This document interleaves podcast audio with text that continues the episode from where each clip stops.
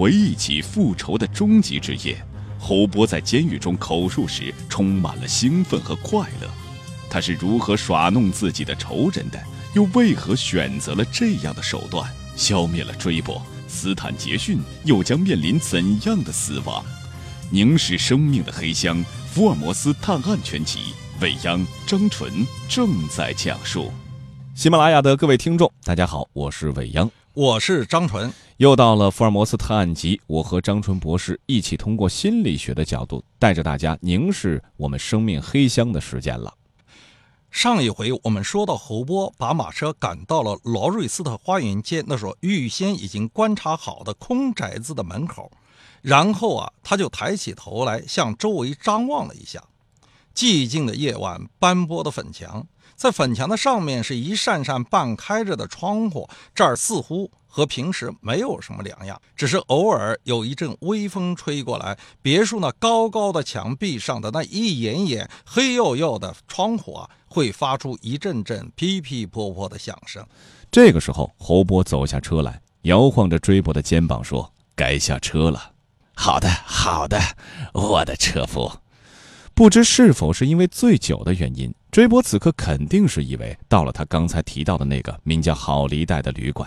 因为他丝毫都没有警觉到眼前的危机，便什么话都没说，就径直走下车来，跟在侯波的后面，走进了这所凶宅屋前的花园。这时他还有些站立不稳，头重脚轻，侯波只好搀扶着他，防止他跌倒。当他们走到门前时，追捕还含糊地说了一句：“这儿黑得要命。”他一面说，一面不停地跺着脚。“你不要着急，咱们马上就有亮了。”侯波说着便擦燃了一根火柴，把他随身带来的一支蜡烛点亮了。侯波此时一面把脸转向了追捕，一面把蜡烛举进了自己的脸，继续说：“好了，伊脑克追捕，你现在看看我是谁。”追捕醉眼惺忪地瞧了半天，然后他的脸上就突然出现恐怖的神情，整个脸一下子就痉挛起来。这说明在那一瞬间，他突然就认出了侯波，他顿时给眼前的这种情景给吓得面如土色。追捕摇摇晃晃地向后退着，大滴的汗珠从他的脑门上渗了出来，落到了眉毛上，然后又一滴滴落在了地上。他的牙齿也在不自觉的上下相击，发出咯咯的声响。侯波看见了他的这副模样，禁不住靠在门上放声大笑起来。一旦遇到你的仇人对你表现出特别害怕的状态的时候，我相信一个复仇者内心深处一定是充满了快感。这个时候，侯波说了一句：“我早就知道报仇是一件最痛快的事儿，可是我从来没有想到竟会有这样的滋味。你这个狗东西，我把你一直从盐湖城追到圣彼得堡，可是总是让你逃脱。现在你游荡的日子终于到头了，因为不是你就是我，再也见不到明天的太阳了。”侯波说话的时候，追捕下意识的又向后退了几步。从他惊恐的脸上可以看出，追捕一定是以为侯波疯了，彻底的疯掉了。不过在那种情况之下，侯波的言谈举止确实和疯子别无二致。这太阳穴上的血管啊，像铁匠挥舞着铁锤似的跳动不已。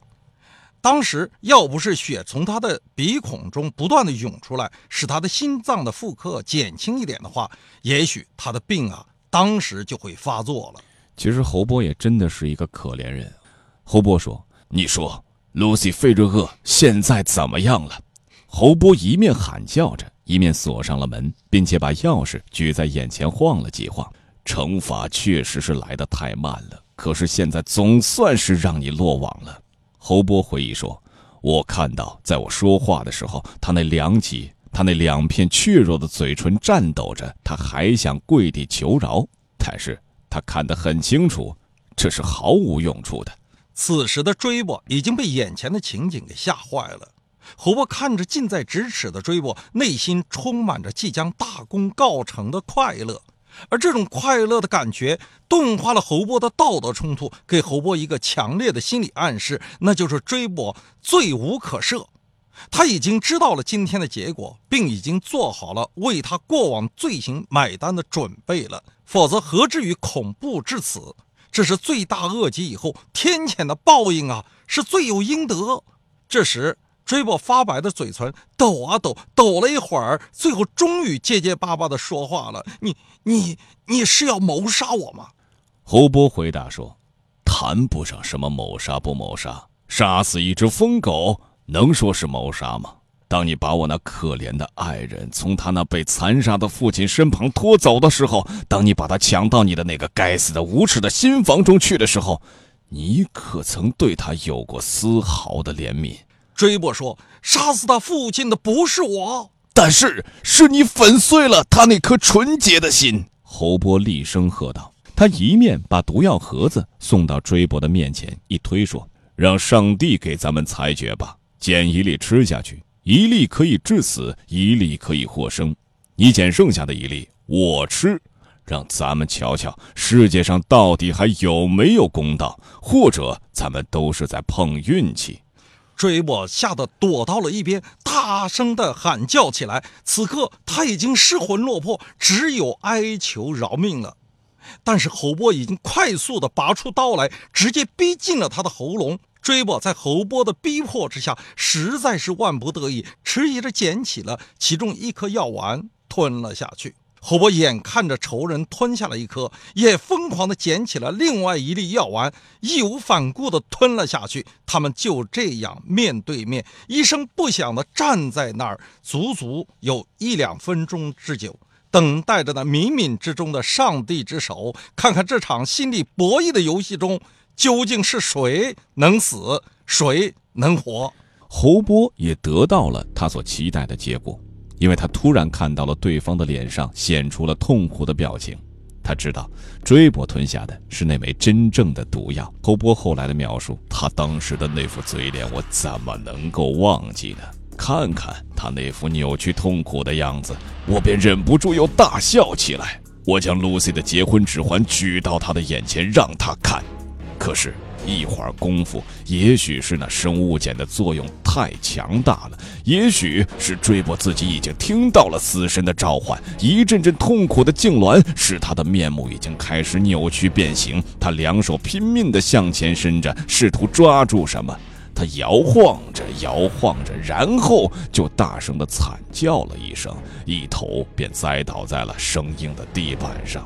我用脚把他翻转过来，再用手摸摸他的心口，发现他的心脏已经停止了跳动。他死了，就这样死了。这时血也一直从我的鼻孔中往外流个不停，可是我并没有在意。忽然我产生一个想法，就是要用我的血在墙上写下一个字儿。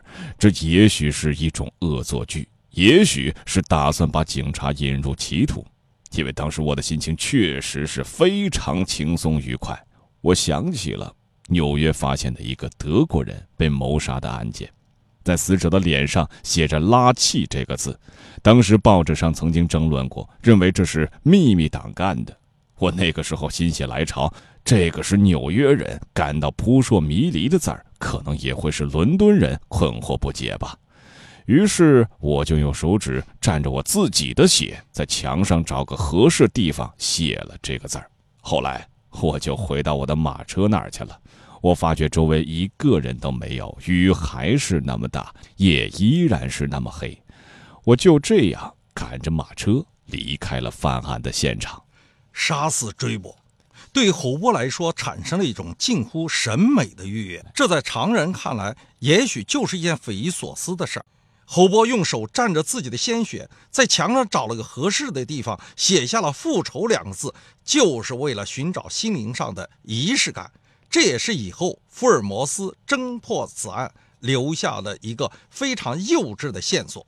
这个时候侯波的任务几乎完成了，如果他再接再厉，找到追波当年那个帮凶，那个叫做斯坦杰逊的家伙，杀了他，就算是大功告成了。可是也许是因为自己太兴奋，兴奋到忘乎所以的地步，所以当他离开现场的时候，下意识地把手伸进了经常放着 露茜 指环的衣袋里一摸。当时侯波被吓了一跳，因为他发现自己将那枚从 露茜 遗体上取下的指环丢在了作案的现场。因为戒指是 露茜 唯一留下的纪念物，他想也许是在弯身查看追捕尸体的时候把它掉下去的。于是他又赶着马车往回走，他把马车停在附近一条横街上，大着胆子向那间屋子走去。他说他宁可冒着任何危险，也不愿失去这只指环。谁知当他一走到那所房子的时候，就和一个刚从那所房子里头出来的警察撞了个满怀。于是侯波就只好装着酩酊大醉的样子，以免引起他的疑心。这就是侯波描述的杀死伊脑克追波过程的情形。追波死了，可以说侯波经历了二十年的仇恨已经算是报了。接下来侯波会放过斯坦杰逊吗？答案是当然不会。查理芒格是巴菲特的搭档，他曾经提出过一种理论，叫做剥夺后的超级反应理论，是说我们人啊，在被剥夺了感情、事业、财产或者其他任何自己觉得很有价值的东西的时候，都会在第一时间做出非理性的超级反应。这是人类的本性，无论你的教育程度如何，决定你行为的其实不是你的意识，而是你的潜意识。所以有人说爱情是疯狂的，其实侯波在失去爱情以后的做法是更加的疯狂，因为那种曾经拥有的自己感觉美好的东西一旦逝去，就会激发起人类自身的超级的本能反应，就会做出失去理性的选择。时间啊，可以愈合身体的伤口，却无法抚平心灵的创伤。此时的侯波已经进入了癫狂的状态，人在这种状态之下就会出现心理学意义上的靶向效应，当事人会整合一切可以整合的资源，调动一切可以调动的因素，看准目标，定好方向，矫正动作，扣动扳机，把自己生命的全部全部投向那个攻击的靶标，哪怕是玉石俱焚也会在所不辞。侯波进入了这种状态，是完全听不进别人的意见和建议，他们的意识通道窄，思维对象单一，就是要在一条路上走到黑。他意志坚定，不屈不挠，没有了其他的选择。侯波以后要做的事儿，当然大家也能想象得到，就是要用同样的办法对付斯坦杰逊，这样就可以为约翰·费瑞厄和 露茜 报仇雪恨了。他知道斯坦杰逊当时就住在好利贷旅馆里，可是斯坦杰逊就愿意束手就擒吗？侯波干掉了追波以后，就悄悄来到了旅馆附近，徘徊了一整天，可就是不见斯坦杰逊的踪影。此时的他心急如焚，报仇心切，因为他知道追波被杀以后，警察很快就会根据相关线索找到这儿。他同时也担心斯坦杰逊会因为追波一夜未归而仓皇逃离，因为打草惊蛇了，威胁已经临近了。斯坦杰逊生性谨慎，一直提防侯波的报复。如果追波的失踪真的惊扰到了他，那么自己的计划又要失败了。这次一定不能让斯坦杰逊从自己的眼皮子底下溜走，因为如果这次让他跑了，要在偌大的一个欧洲找到一个高度警觉、不想让你找到的人，不只是大海捞针呢、啊。更何况他的身体也不允许他继续等待了。